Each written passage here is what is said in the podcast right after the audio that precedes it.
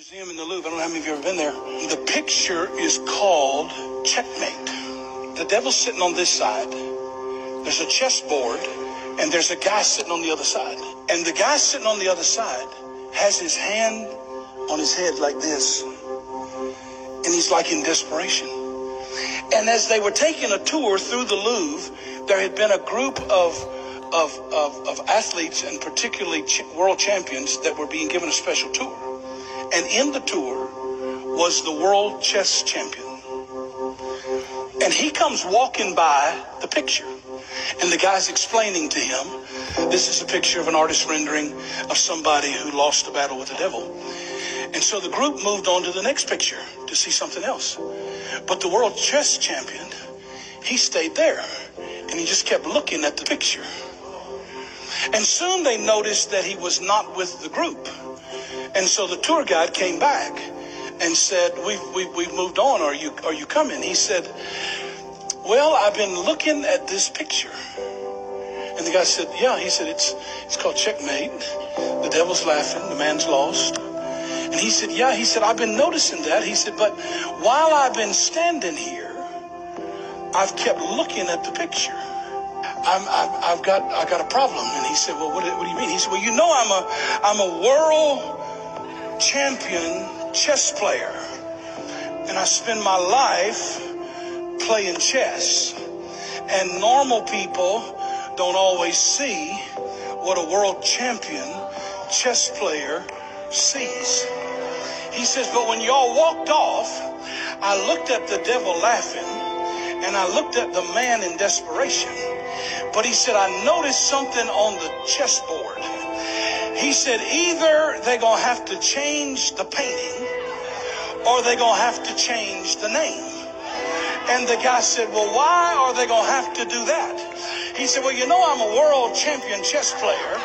And he said, When I observed the board, I found out the king still has one more move. I come to tell somebody today, you believe you've been cornered. You believe everything is gone and nothing has got any hope. But the king still has one more move. In the fullness of time, God sent his son. I dare you to declare it. The king has one more move. You say that with me? The king has one more move.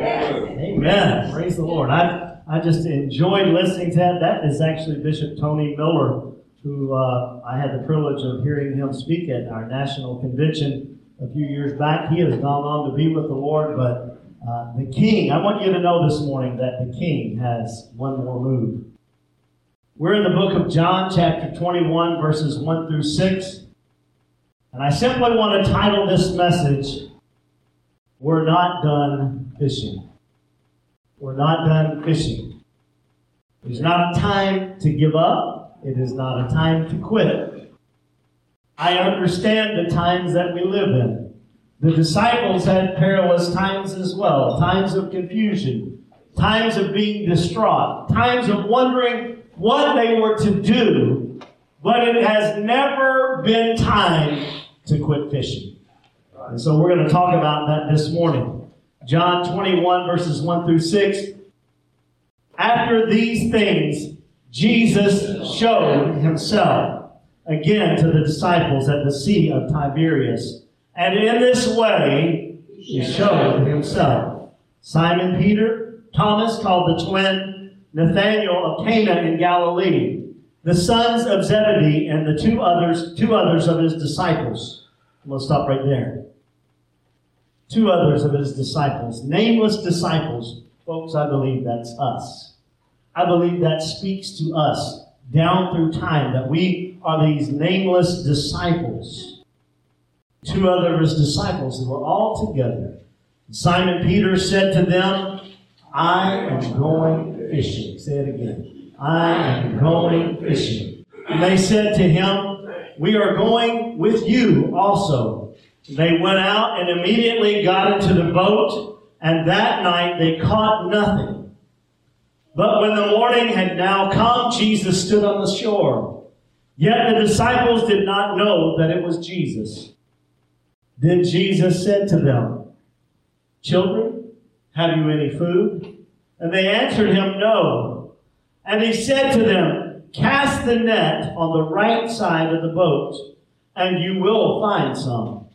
So they cast the net, and now they were not able to draw it in because of a multitude of fish. Say the multitude of fish. You see, as we look at this text, the disciples were in a quandary. Jesus had went to the cross. He had died there, and on the third day he had resurrected. Now it seems like things are going well, but since that time, this is only the third time that the Bible tells us about Jesus showing up to be with his disciples. You see, there is significance in this, in that Jesus showed up. He was there with them.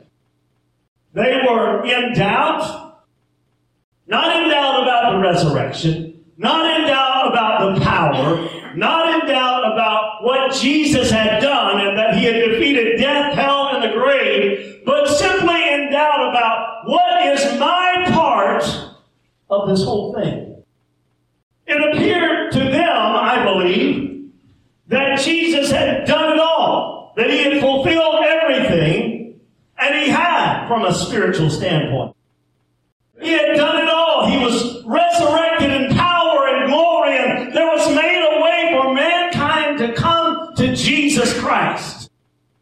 But they were to be the agents who was to tell the world about Jesus. I don't know about you, but there have been times in my life that I just didn't know what to do. Anybody ever been there? When you don't know what to do, you have a tendency to turn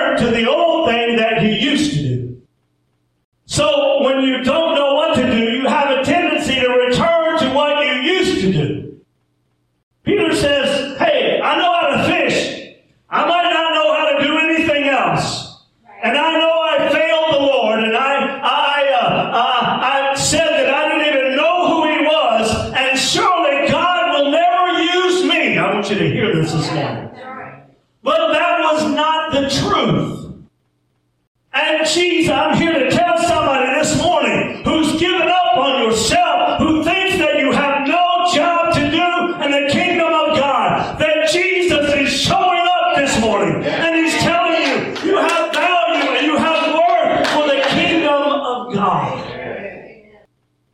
Jesus showed up. He was there. Now, this morning, how many can testify along with me that at times at your lowest point, when it felt like it could get no worse, when you needed Him the most, that Jesus showed up in your life? You see, when we were depressed, when we were dismayed, Jesus showed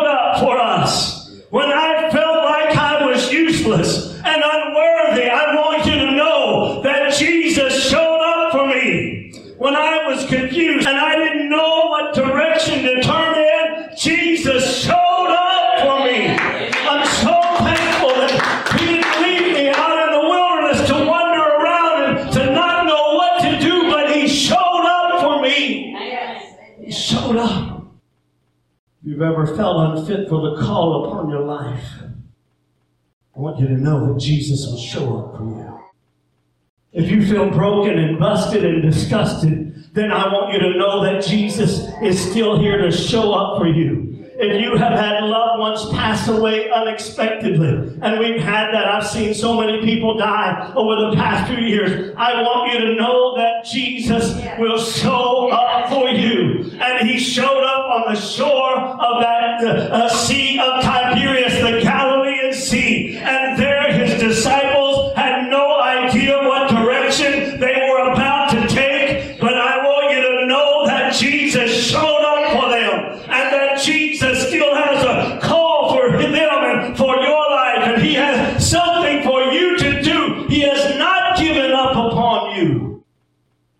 has shown up. Thank you that you've shown up for me. Thank you that you've been here for me. Thank you, Lord. Hallelujah. The disciples were off doing their own thing. Didn't know what else to do, but Jesus showed up. He knew that they had not caught any fish. He knew how disappointed and hopeless, anybody ever been there, that they felt. Why? My friends, they had left Jesus out of the equation. And that never works out well for us. And Jesus didn't criticize them. He simply came to the shore and he spoke a word. I'm so thankful for the many times when I was about ready to quit, had no idea what direction to turn in, that the Lord showed up. And he didn't just show up, but he had a word for me. And this morning, I want you to hear the word of the Lord. Jesus tells them, Have you caught anything? In the original, it's really, you haven't caught anything, have you?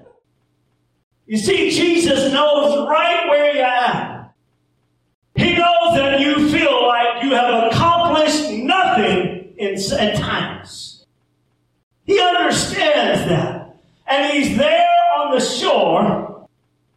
Now, now hear this. The first time Jesus gives his disciples direction, how many knows this is the second time?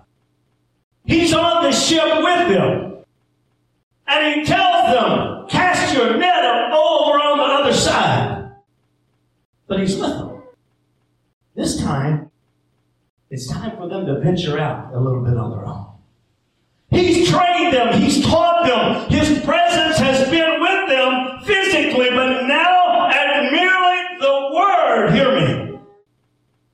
to be obedient to the call of Christ. Cast your net upon the other side, on the right side, and you will catch fish. And they did, and suddenly they were overwhelmed with a multitude of fish. The nets were bulging, but yet they did not break. Can I tell you that in the end times, hear me, this was the second time. In the end time, there will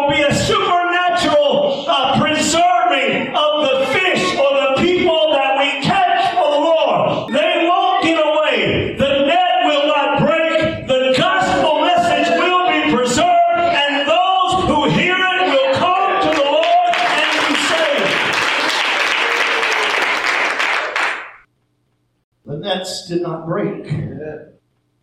Jesus showed up to show them that their old ways will leave them empty. Their old habits won't work. Because Jesus has impacted them for life. They can't go back and they don't know how to go forward. And they catch a fish, a bunch of fish. The Bible tells us 153 fish were caught. What is that? That is the diversity of people who will come to know Christ as their Savior in the last days. There wasn't one kind of fish, it was a diversity. It represents a diversity of men and women and children, boys and girls who will come to know Christ as their Savior. As what happens? As the disciples cast the net. As they do what the Lord has called them to do. So this morning, I want you to know that we're not done fishing. We're not done uh, doing what the Lord has called us to do. Here comes the Lord with a word, and there was no logical reason that fish would be caught better in the morning than in the evening. No logical reason why the left side would have any less than the right side of the boat. No logical reason. Sometimes logic is contrary to faith and obedience. My friends, we're never to be afraid to change our direction and the way we move as long as it is at the direction of Christ. And I tell you, we don't have to do everything the same way every time, all the time. The disciples could have said, We've always fished from the left side. I have a purpose for saying this. Pastor, we've never done communion every week. We, we've never done things this way, Pastor. But if we will hear the Word of God, then He will guard and guide our direction. And God has a purpose in everything that He does. And, and so we see that the disciples, they, they could have said, Lord, we always fish at night. Nothing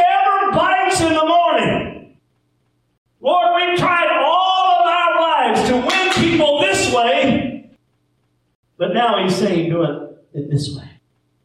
I believe we have a new day and a new hour and a new time and a purpose that has never stopped for us. And when we obey the Lord without question, the results will be miraculous. Yeah. They didn't say, well, let me think about it. Lord, I've already cleaned my nets. I'm already tired. I'm exhausted. But the call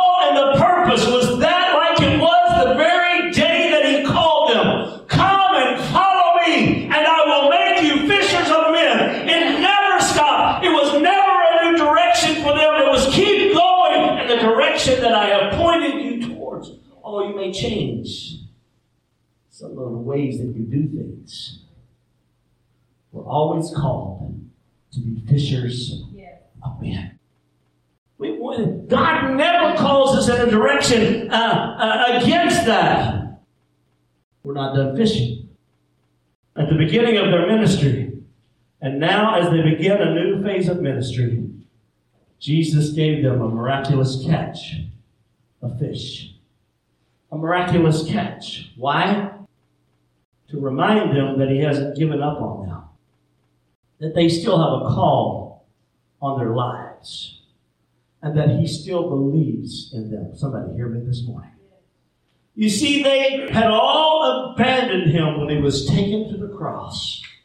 They had all felt unworthy of the call, but Jesus still saw their value.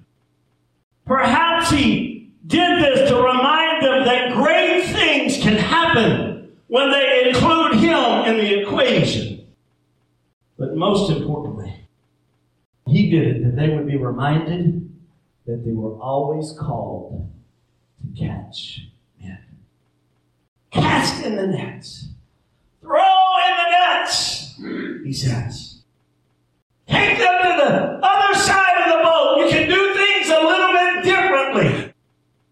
There's sometimes a different way to catch fish. And they were obedient to the Lord. They were obedient to the call. And they cast in the nets.